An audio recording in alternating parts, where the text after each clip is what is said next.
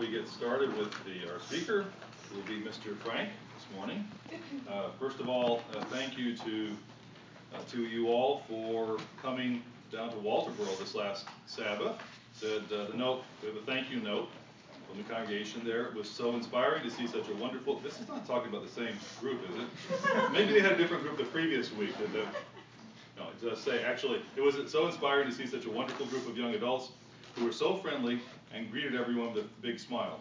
Uh, we know you're a wonderful group until we get to know you better. No, that's, that's, that's actually I, I added that. That wasn't part of it. No, they were very appreciative of you all coming down and uh, and spending the Sabbath with them. So uh, that's that's on, on their uh, behalf.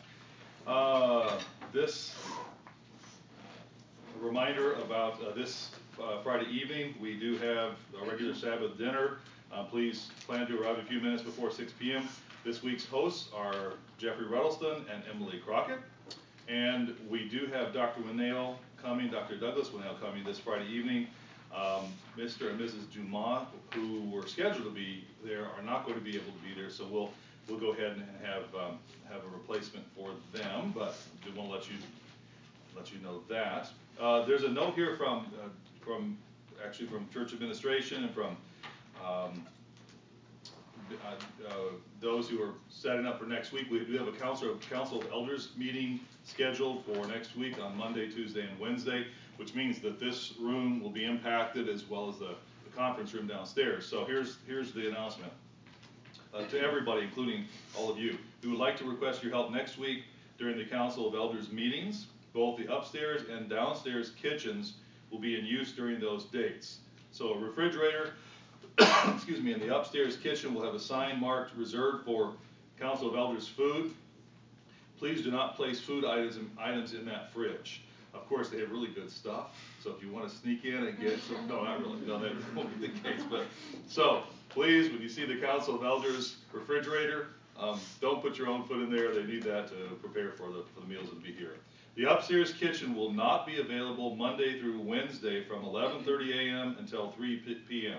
So there'll be the, the, the, kitchen as well as this room actually uh, will be closed off Monday through through Wednesday during the lunch times basically. So just be prepared to uh, to use another area for for, for lunch.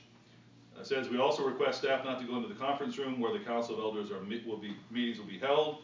Please try to limit noise outside the conference room during the meetings as well.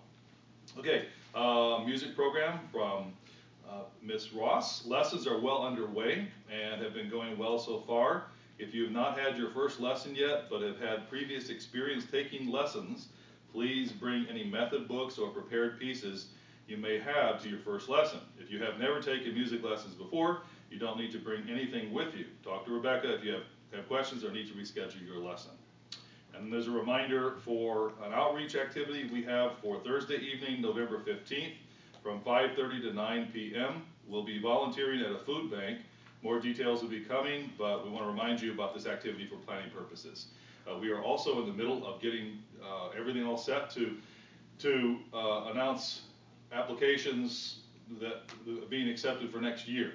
So if you know somebody back home or you know somebody who uh, would be interested in coming, uh, now's the time to talk with them because we're going to go ahead and, and, open applications probably the middle of November and accept applications up to the end of February. But this way, people can be able to make plans, prepare whatever else is happening in their life in plenty of time. But um, I would say again, you know, when we hit that that 14 mark, we're we're really full. Um, we don't. So I would say anybody. What we're going to do is go ahead and accept applications. Those who apply first get first dibs, and if the application is all in order, we'll go ahead and accept. Um, you know, if, as we go forward, if we don't have a, a, full complement after that deadline, we would certainly consider others who come. But I mean, uh, you know, again, it will be in a sense uh, first come first serve as far as those who will get priority, even for jobs and that type of thing. Again, for the, those who, are, who apply first will get uh, you know first uh, shot at the at the jobs and all. So I'd say encourage those you know who, might be interested. You know, encourage them to go ahead and apply early and and and get prepared to go ahead and, uh, and come. That way they can all have everything all set. But that, that'll be happening really shortly, in a couple of weeks. Um, the other thing I just wanted to mention as uh, before we get started, Mr. Frank, is, is this. Look, if you have not um, experienced some challenge this year in terms of thinking or functioning a little bit differently, then you aren't immersed enough in the program, okay? In other words, as we go along forward, there will be things that you should bump into that will challenge you in terms of your, um, perhaps your daily habits, where you're going to have to perhaps go to bed a little bit earlier or get up a little bit earlier or you may have to spend more time in the books than you expected or you may have to make a change in one way or another. If you have not if you have not come up against something that is forcing you to revamp your your life and your day a little bit then um, i would be surprised. So so when that comes don't you know it, it, it, step back and say okay maybe this will not be my life forever Maybe this will not be what I'm, a, what, I, I'm accustomed to, or what I would like, the way I would like to do it, or how I would like to do it when I get back home, or when I live my own life.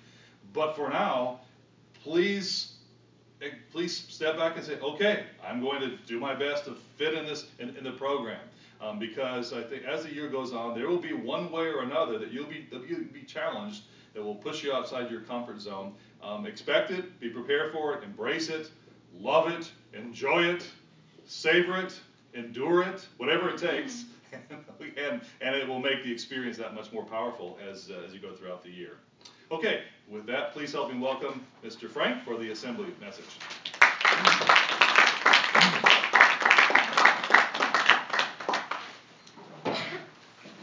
Good morning, everybody.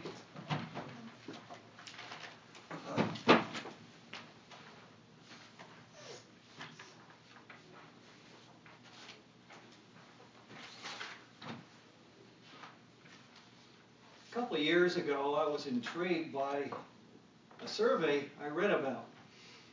And it was conducted by Barna Research on behalf of the American Bible Society. It concerned the Bible reading habits of young people, in particular, teenagers. And it was published, it was in a number of newspapers. This one is uh, from Christian Newswire. Here's what it reads, opening paragraph.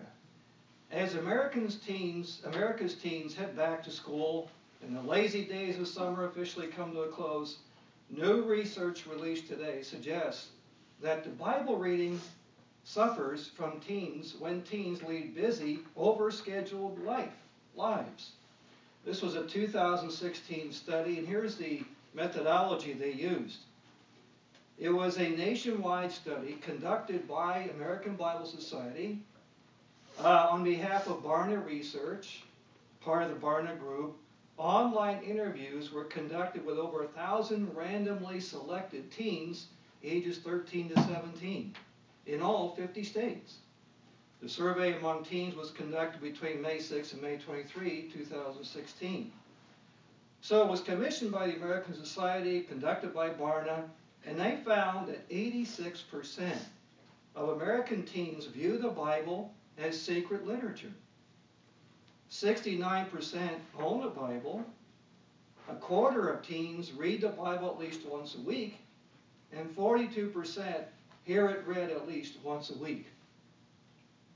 Now that struck me that the numbers were so high compared to the usual thinking in society about teenagers really not giving spiritual matters a second thought. So here's what Arthur Satterwhite said, who is senior manager of one of their groups in American Bible Society. Quote, American teens sometimes get a bad rap as being uninterested or even anti-faith. And I think this survey, if they all answered faith, uh, truthfully, shows otherwise. That a majority of America's teens have respect for and interest in the Bible. Now, that may be true of our country, not true necessarily in every country of the West. And in addition, the research found that 53% of teens say they wish they read the Bible more. Well, sometimes they're stumped just how to go about doing that.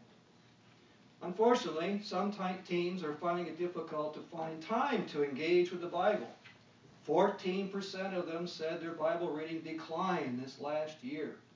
The number one reason given for the decline was being too busy with life's responsibilities. Among the 18% of teens who increased their reading, Bible reading, 55% said they did so because they came to understand Bible reading as an important part of their faith journey. Many teenagers are recognizing that the Bible speaks to the complete human experience. No matter what age of human history you live in, it speaks to them. Their struggles, their trials, their triumphs of life. So, this society uh, is developing tools and resources to help teens dive into God's Word. Here are some other findings 50% of teens say their parents read the Bible frequently or sometimes. Again, I didn't expect such a high figure. 54% of teens whose parents read the Bible say the Bible has a lot of influence on rules at home. And an additional 32% say it has some influence. And finally, 52% of teens read the Bible at least once per year. At least part of the Bible, once per year. So, this assembly lecture, based on studies like these and others I've seen, intends to encourage you to read and study the Bible in a regular, structured, planned method. The title of the lecture today is Read the Book. Read the Book. And I have taken that from the title of a booklet we published in Worldwide Days, which was a quite a prominent booklet. Many uh, were distributed. Um, read the book. I want to give you ideas on how to go about doing this. For those of you taking our several Bible classes, you've been advised by your instructors to use your daily Bible study time, at least in part, to go through and read your books that you're working on. For example, in my two classes, I can say for the Gospels and the Old Testament survey class, you have a lot to read. So I hope that you are reading through them as part of your daily Bible study. But I hope that you will study at other times as well. Because you need to take advantage of your down times, times when you're you've got some time on your hands and take advantage of that while you are here to really delve in the Bible. You have two semesters, you've got one shot to get a better grasp of this holy book and take it back home. And in time, share it with your spouse, with your own children when the time comes. Let me read, let's go into uh, Second Chronicles. There are many different ways to read and study the Bible. You don't have to choose just one. I'm going to give you a sample of some of the more popular ones. And when you do choose a method, you may want to pick only one at a time so you can really focus on it. But if you're doing one study, type of study, uh, your other studies will grow out of it. Well, let's go to Second Chronicles chapter 17. This is a striking story. Now, in our Old Testament survey class today, for those who are not part of our class, just to let you know, we had seven oral presentations. I assigned the students to pair up to study a, a personality or a God, as one of them did, uh, First and Second Kings. So we had six people, one God, and the young people came up forward and they presented an oral presentation, sometimes with a, a video presentation of that personality or God. And they were excellent. I was very pleased by what they put together. Now, here is one king from Chronicles. So he's also talked about in the books of Kings.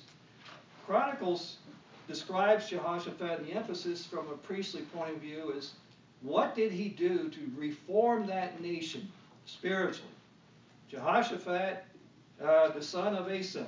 Asa dies. Jehoshaphat, verse 1, 2 Chronicles 17, reigned in his stead, strengthened himself against Israel.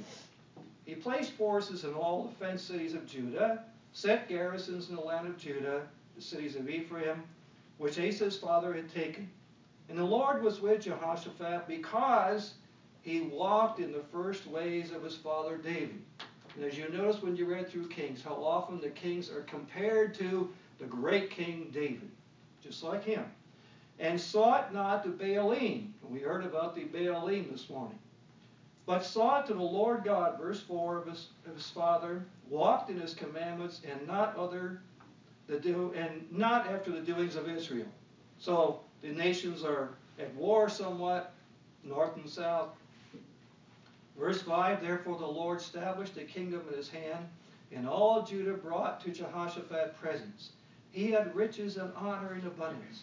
His heart was lifted up, yes, but not puffed up, lifted up in the ways of the eternal. Moreover, he took away the high places, these idolatrous places and groves of, the, of Judah. And also in the third year of his reign, he sent to his princes, and then we've got the list here, to teach in the cities of Judah. He sends out the princes. Go out to the cities and start teaching the people. Who else does he send? Verse 8. And with them he sent Levites, and we have their names. And they, verse 9, taught in Judah and had the book of the law of the Lord with them, went about throughout all the cities of Judah and taught the people. That was the primary duty of Levites and priests and princes to teach God's word. And the result, verse 10, the fear of the Lord fell upon all the kingdoms of the lands that were round about Judah, so that they made no war against Jehoshaphat. Now that was geopolitical thinking. He turned his nation around spiritually, and God put a hedge around them and protected them. He transformed that society. It's a remarkable study that we find from him. Let's go to Psalm 119. One of the great chapters of the Bible. Let's look at a couple verses here. Psalm 119, starting in verse 12. Blessed art thou, O Lord, teach me your statutes.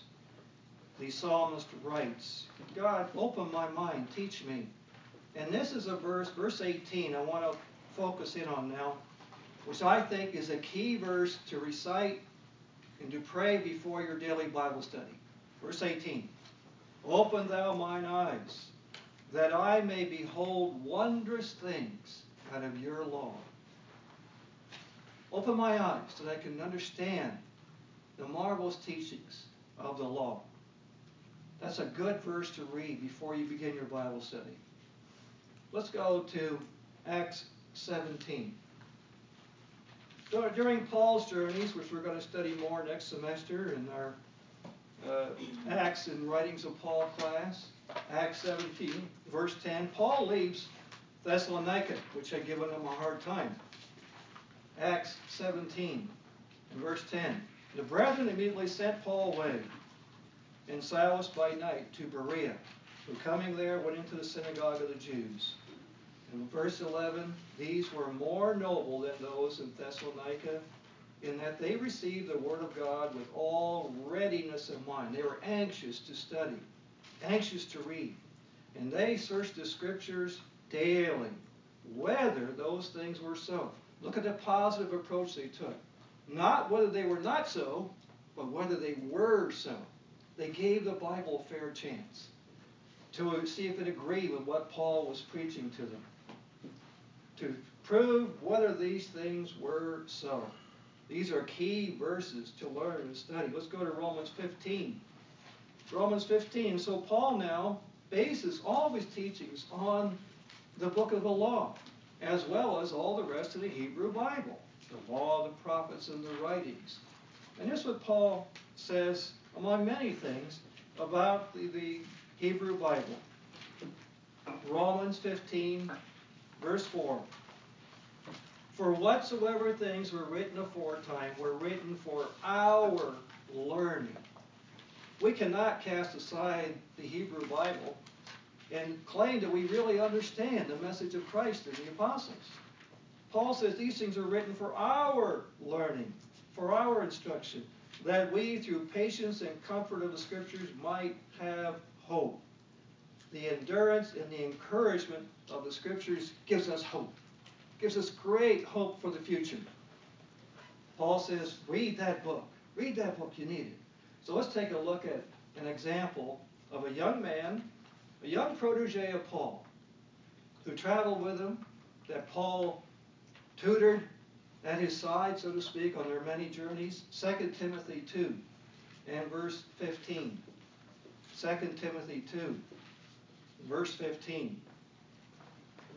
Study to show yourself approved to God, a workman that needs not to be ashamed, rightly dividing the word of truth. Now, I know the New King James has rephrased that first word, be diligent, and that is the sense of spoudazo, the Greek word to give diligence. But the reason the King James used the word study, it has reference to Bible study. Study to show yourself approved unto God. The zealous, careful use of the scriptures will show yourself approved to God, a workman that needs not to be ashamed, rightly dividing the word of truth. It's clearly in the context of the word of truth, God's Bible. You have to learn to handle the word of truth with accuracy. And the only way to do that is to know what it says. And there are keys to knowing what it says. Reading through, as I will elaborate on in a minute. Let's go to chapter 3, verse 15. Chapter 3, 2 Timothy 3, verse 15. Paul, speaking to Timothy, said, And that from a child you have known the holy scriptures, which are able to make you wise unto salvation through faith which is in Christ Jesus. All scripture is given by inspiration of God and is profitable for four things for doctrine, reproof, correction, and instruction in righteousness.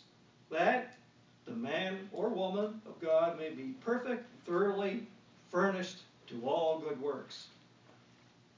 Timothy had been taught this from a child. Who taught him? Any ideas? John? His mother? His mother and one other. Another predecessor. Rebecca. His grandmother. Grandmother. Chapter 1, verse 5. When I called remembrance the unfeigned faith that was in you, which first dwelled in your grandmother Lois and your mother Eunice, and I am persuaded that in you also. They were apparently converted on Paul's first journey through their territory, and Timothy, still a young man, and those mother, mother and grandmother, taught Timothy. Timothy's father was a Greek, may have been dead by this point, but they emphasized the Bible to this young man. That is what prepared Timothy for the travels he would make with Paul.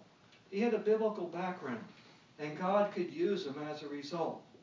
So when we look at back in chapter 3 and verse 15, these are holy scriptures, sacred, that which is consecrated to God. That's why it's called the Holy Bible, which are able or have the power to make you wise to salvation. If you want to know the, the, the plan of God, the salvation plan, what did Timothy have to study as a boy? There were no New Testament books. The only books were the Hebrew Bible. And mom and grandmom taught him the plan of salvation from the Hebrew Bible. That's why we have an Old Testament survey class. And he, Paul goes on, those scriptures were given by, breathed out by God's inspiration. Theopneustos. In Greek, God breathed them out. So they are expired, not inspired. they were expired. God breathed them out. That's the sense of the Greek. And is profitable for doctrine, to teach, for reproof, to convict, for correction, and for instruction, training, that the man or woman of God may be perfect, able to meet all demands, perfectly fit for life, thoroughly furnished to all good works. All right, so this has given us a good basis. So one more verse, Hebrews 4, verse 12. Doesn't matter what part of the Bible you're reading. And one of the things I asked the students to do today when they ended their presentation to give us the lessons from that person's life. What can we learn from that person?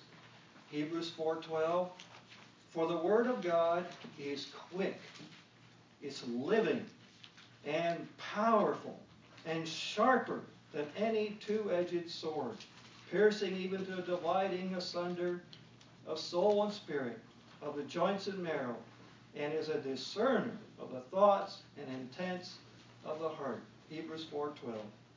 And when you read the Bible, it's going to reach inside you like nothing else will. And you've got to be honest with yourself when you discover what it says about you, but also the hope that it gives you for the future. All right, so I'm going to give you five Bible study methods to help you in your study.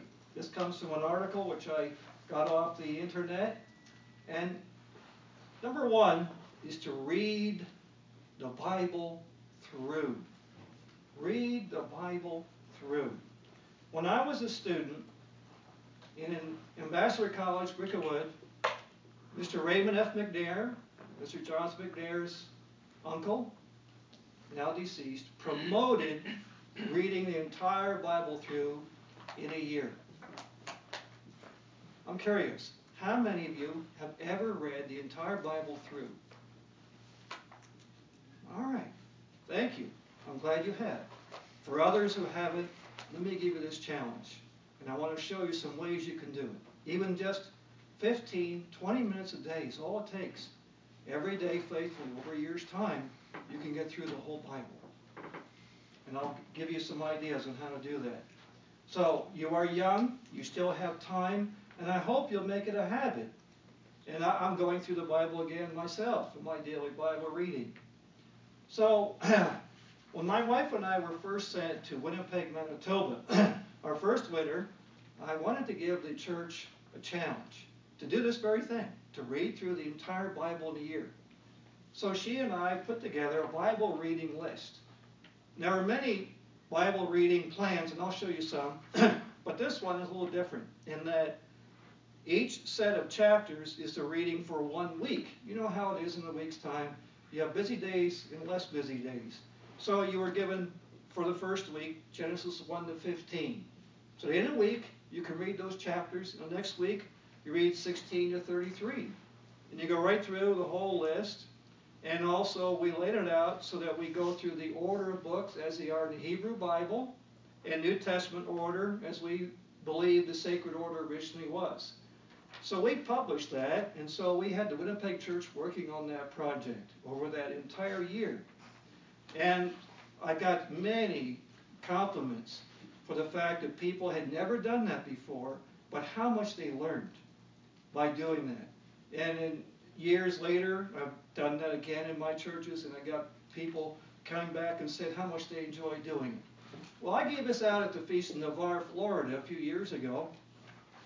Gave them that challenge, and Mr. and Mrs. Davy Crockett, one of our ministers and his wife, took the challenge. And one year later, I heard from them. They finished that project. They read through the entire Bible. And they expressed to me by email how much it meant to them. The beauty of this kind of a plan, you can start any time of the year. But I was encouraging them to do it from Feast of Tabernacles to Feast of Tabernacles. Other plans I will show you, again, you can start any time of the year and get through them. So read the Bible from cover to cover, in which you will grasp the entire span of Bible teaching uh, in that year's time. For example, the book of Hebrews.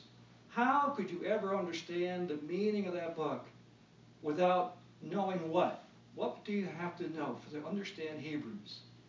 Anybody?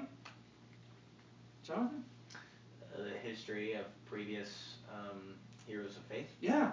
Hebrews 11, the heroes of faith. What else do we have in that book? Judith? Um, you have to understand the Gospels because it talks about our faith.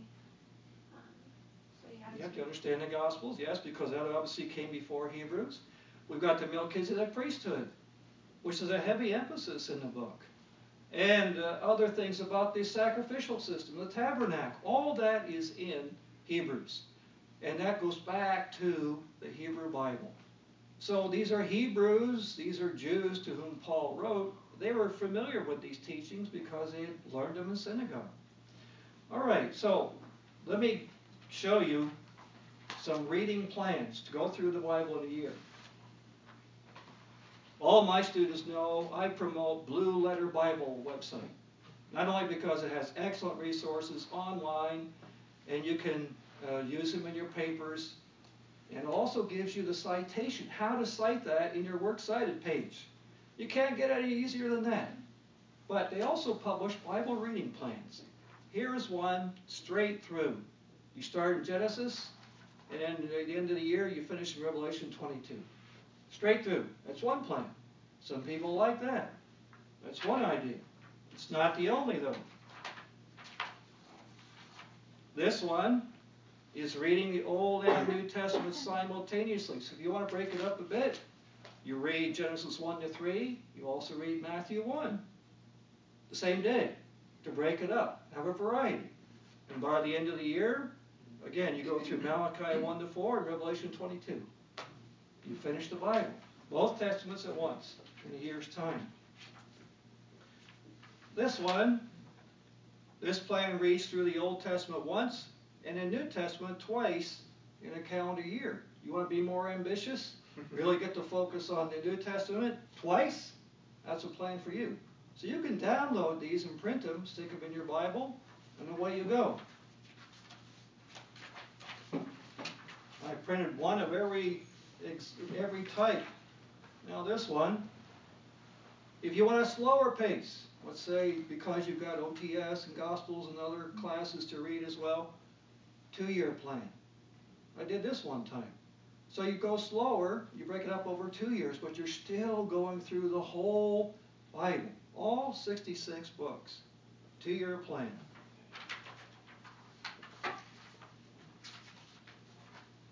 Next one chronological. Now, here's the way it's described. These readings are compiled according to recent historical research, taking into account the order in which the recorded events actually occurred. This is a fantastic plan to follow if you wish to add historical context to your reading to the Bible. It's a one year plan. So you start in Genesis 1 and you go up to Genesis 11. And all of a sudden, you have a break and you go into the book of Job. Hmm. Why would you do that, you suppose? Because, um, according to historical evidence, I believe that the sacrificial system, how Job did his own sacrifices, it's usually said that Job came around the time during Genesis. Yeah. shortly after. Yeah, it's hard to pinpoint just when Job lived, but there are indicators that it was in the time of the patriarchs. So this is where they insert the book of Job. So you read that, then you're back in Genesis. You go through Exodus, Leviticus, Numbers, Deuteronomy, and then you come down to 1 Samuel 18. All of a sudden you start reading Psalms. Why would that be? OTS students? Rebecca? Oh, well, many of the Psalms were written by um, King David. Yeah. Other people from them. Right. So it starts working on some of the Psalms that have historical references in the introduction to the accounts back in the historical books. So you can better understand that psalm in its context, right? We, we faculty emphasize context, Bible reading context. Jonathan? Uh, the Psalms were written by uh, actually several different people. Like um, some right. were written during the Judges' time. Do you read some of the Psalms during the Judges portion? They break it up all through that reading, but it starts there in the historical books. All right, so then it, you go through some more Samuel, then a whole set of Psalms. Again, we have to estimate when these Psalms may have been written. There are estimates sometimes. Then First and Second Chronicles, more Psalms. Then we go right through the rest of the Old Testament. Second Chronicles, Psalm 72. Then Song of Solomon. We're now in the time period of Solomon. So you read that book. His wonderful love story, the Song of Solomon. Then you go through Proverbs, again, in the era of Solomon. These are Proverbs he collected. First Kings 9, Proverbs, Obadiah, Isaiah. And this would be a handy chart for you to have, especially in your OTS class, to see how they correspond. Nehemiah includes some of the Psalms, Malachi, and then all of a sudden from Malachi you jump into Luke 1 and John 1. Right from the Gospels class, this is where it all starts. In the beginning was the Word, right? John 1. And then Luke goes right into how he researched, probably talked to Mary, went to the eyewitnesses to get the account for Theophilus of the birth of Christ. You go down through the New Testament books, and in Acts 13 and 14, all of a sudden after that, you read the book of James, one of the general epistles. Why? Because in chapter 15, James, this same man, is the host of the first ministerial conference. And his is one of the earliest books. So you read his book right there at that time period in the book of Acts. And then you get to Acts 18 and 19, and you break off and you read Paul's first letter to the Corinthians. Because in the book of Acts series, that's where it occurs. Acts actually says they went to Corinth and during that time. He's writing to them. So that's the way it goes through the chronological reading, right through the entire Bible. If you want to do that, this is a fascinating way to read the Bible through in here. I've done it more than once, I think. All right, this one is the historical plan. It's a little bit similar to the chronological plan, but it goes by when the books are suggested having been, been written chronologically.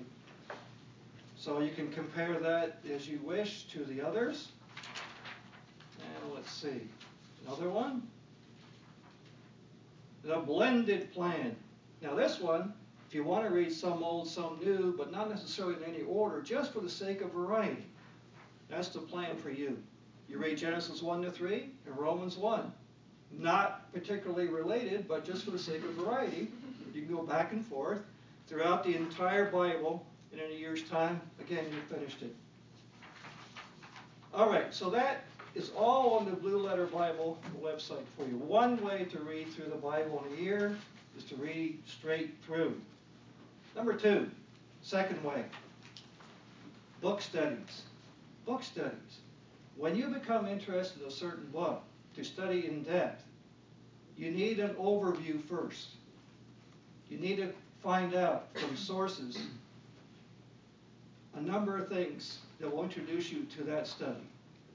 And what are those questions? What are the questions you have to solve to really understand the book? I've mentioned this in class a few times. Something that we learn in our literature classes in high school. Who? Who wrote the book? To whom does he write? What does he write? When does he write? Where is he when he writes it? Why does he write it? How does he write it? What genre? Is it narrative? Is it poetry? Is it proverb? Is it parable? What's the literature style for that book? So you need to answer those questions in order to really grasp the meaning of the book. And that, students, is why I cover books in introductions as I do for OTS. Because when you answer these questions and you start launch into reading it, which you do in every class, you have a better grasp of what to expect and put things in, put these pieces of the puzzle together to understand what's happening, who the author was, who the, what are the general themes, what the, what's a quick overview of the stories. And I urge you, take notes. Keep a notebook, either an actual notebook or a digital notebook, and uh, take notes as you work your way through it. Third category, third idea, chapter studies. Chapter studies. Many chapters in the Bible have great meaning. Some are critical passages to help unlock truths in other chapters of the Bible, even other books of the Bible. For example, what is can you think of a favorite chapter of the Bible you enjoy reading on a regular basis? Any come to mind? Rebecca. Ephesians 6. Yeah, what's in that chapter? The armor of God. Yes, armor of God. How about the famous love chapter? That's one of the favorites of people. What chapter is that? Colin? 1 Corinthians 13. Right. That's to enable us to live a proper Christian life. But when you study a chapter, it's important to put it in its context. How does it fit with the chapter before? How does it fit with the chapter after? Context, again, to understand these. Well, some other popular chapters people like to read. Genesis 1, creation. Creation story. Very stirring story. Genesis 37. Joseph's coat of many colors. Kids love that story. Um, Exodus 20. What's in Exodus 20? Just Ten Commandments. Ten Commandments. And also in Deuteronomy 5. Right. Two chapters. Then Daniel 3. What's in Daniel 3? Story. Not?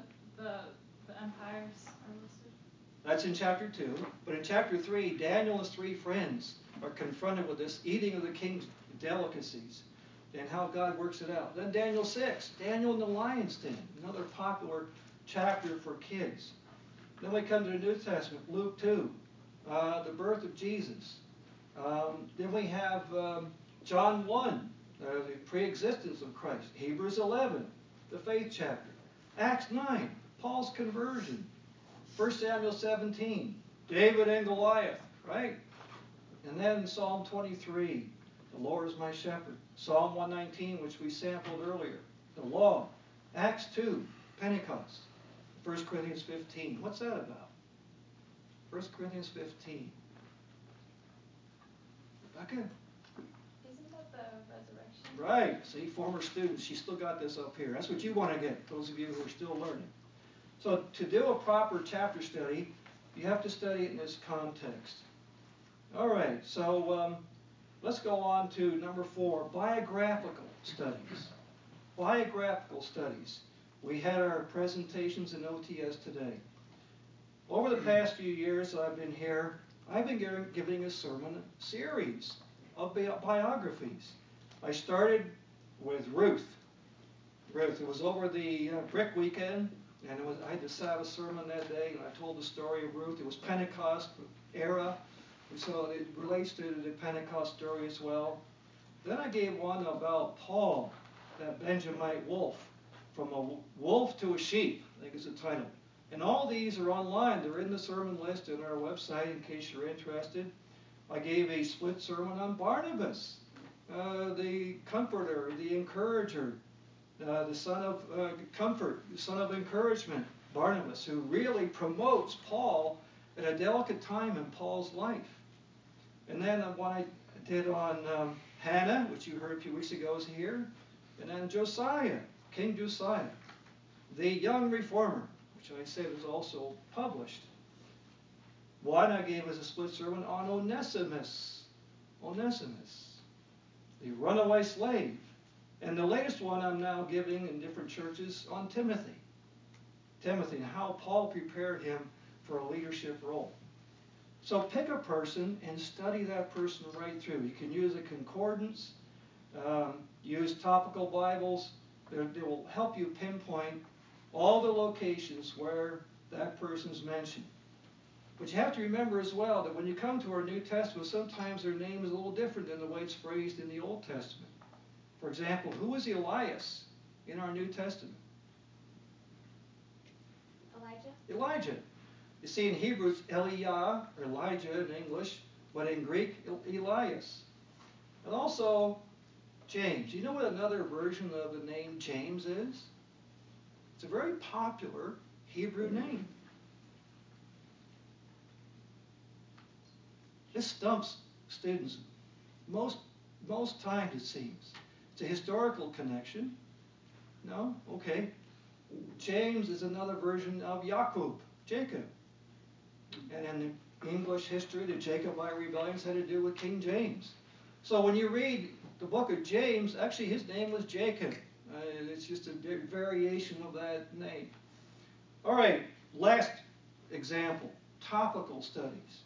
Topical studies, where you want to study a particular topic of the Bible. For example, you could do from Hebrews 6 the seven foundational doctrines of the church. Now, Paul mentions perfection first, but he says, add on to your understanding of perfection repentance and faith and baptisms, plural. Why does he say baptisms? Find out. Laying on of hands, resurrection of the dead, eternal judgment. Seven. You could pick each of these as a word and go through a topical resource. There are such things. They're called topical Bibles or topical textbooks. Hitchcock's Analysis is one. Hitchcock's Analysis. Nave Study Bible and Nave Topical Bible. An author named Nave produced this. And so you could pick that word and go through all the references in the Bible where that word occurs. Then uh, Torrey's topical textbook. And by the way, some of these are available in Blue Letter Bible or in eSword, free Bible software programs. And uh, another one is uh, Treasury of Scripture Knowledge, one of my favorite tools. It's a cross reference tool. Treasury of Scripture Knowledge. It gives you, for every word or phrase of every verse of the Bible, cross references throughout the rest of the Bible hundreds of thousands of references. Then it was revised by a gentleman several years ago. The new topical textbook, the original was in the 1700s, this one has 600,000 cross references. So you're never going to tire, you're never going to run out of material to study in the Bible. When I was in Winnipeg uh, for two years, the second year we served the East Church, and I was transferred to Saskatchewan. The teenagers what we called the YOU decided to give us a going away gift, and this was it.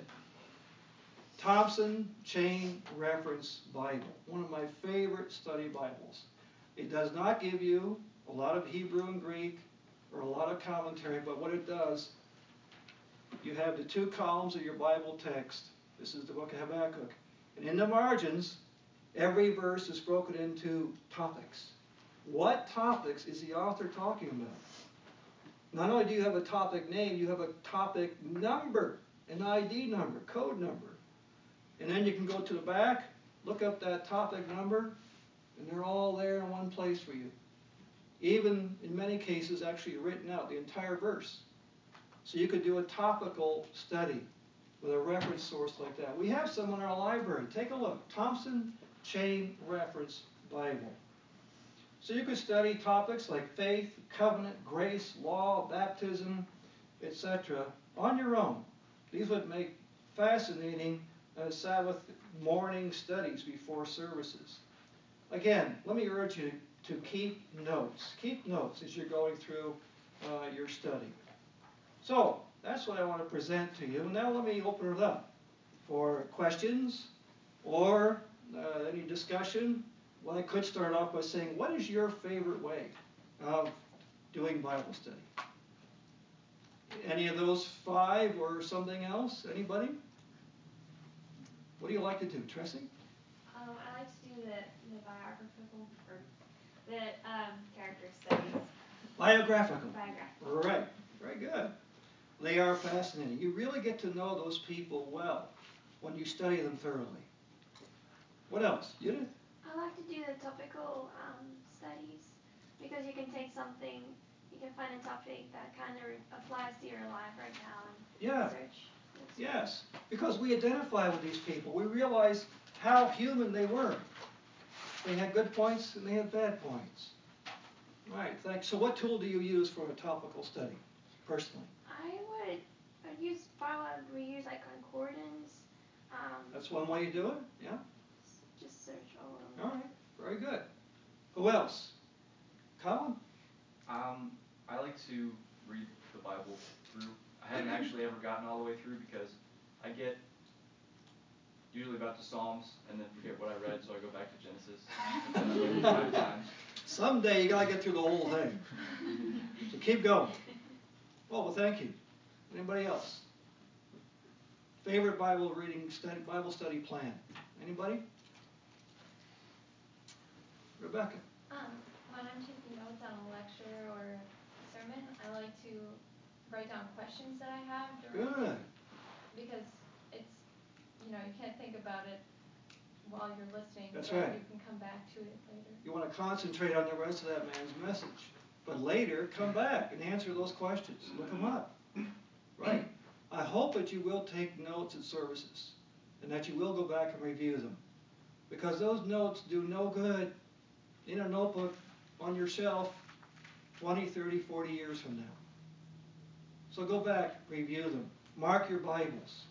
We're always urged in Ambassador College to mark your Bible. Don't be afraid to mark it up, colors, put in your, your personal notes to help you understand that text next time you come back. And don't be afraid to edit your notes later if you discover something new you didn't know the first time and you say, why, why did I ever write that? My original ambassador Bible, I see that frequently. Why did I ever say the same thing I already said in the text? But it was to help me find it quickly on test. That's what I did. All right, Jonathan. Do you, um, in terms of taking notes, do you some, do you sometimes edit your notes while you're listening to the lecture? To a lecture by somebody else? Yeah. Oh, yeah, yeah. You do? Because I have a certain frame of thinking on it, and all of a sudden I've learned something, so I'll take out words, put in words, yeah, save it. Just like a computer. I hope. Anybody else have a comment? Any more discussion? From our other faculty, any comments? Mr. McNair? One thing with the Blue Letter Bible that's really helpful is, um, going through the Bible, but using the app. So you can actually, Yes. uh, click on it and has, Yep. keeps track of it as you go, as Yeah. you go through the year, you're aware of it, so it's very Yeah, handy. and you can put notes, which is saved online in the cloud. Yeah, it's really handy. Anything else? All right, I have two things for you. One, take home a copy of my schedule. I need to, about two volunteers. Could you pass these around bring back the leftovers to me? Two appointed volunteers. Just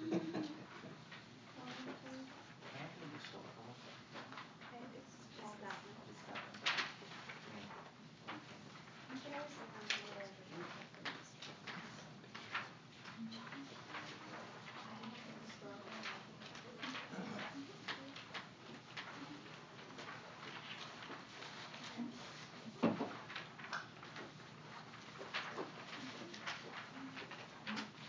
All right. Everybody have one? I hope you put it to good use sometime. Like I said, you can start any time of the year for that. Second thing I have for you. Whenever I give an assembly, my loving wife prepares for the students, starving students, a little takeaway gift. We have over here two bins of muffins.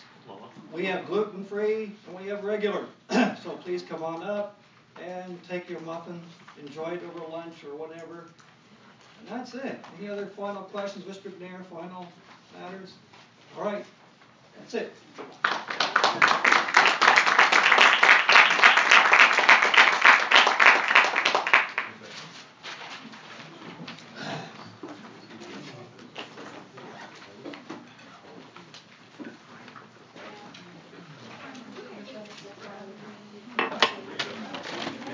Frank, thank you for that. I'm really looking forward to doing the chronological study Yeah.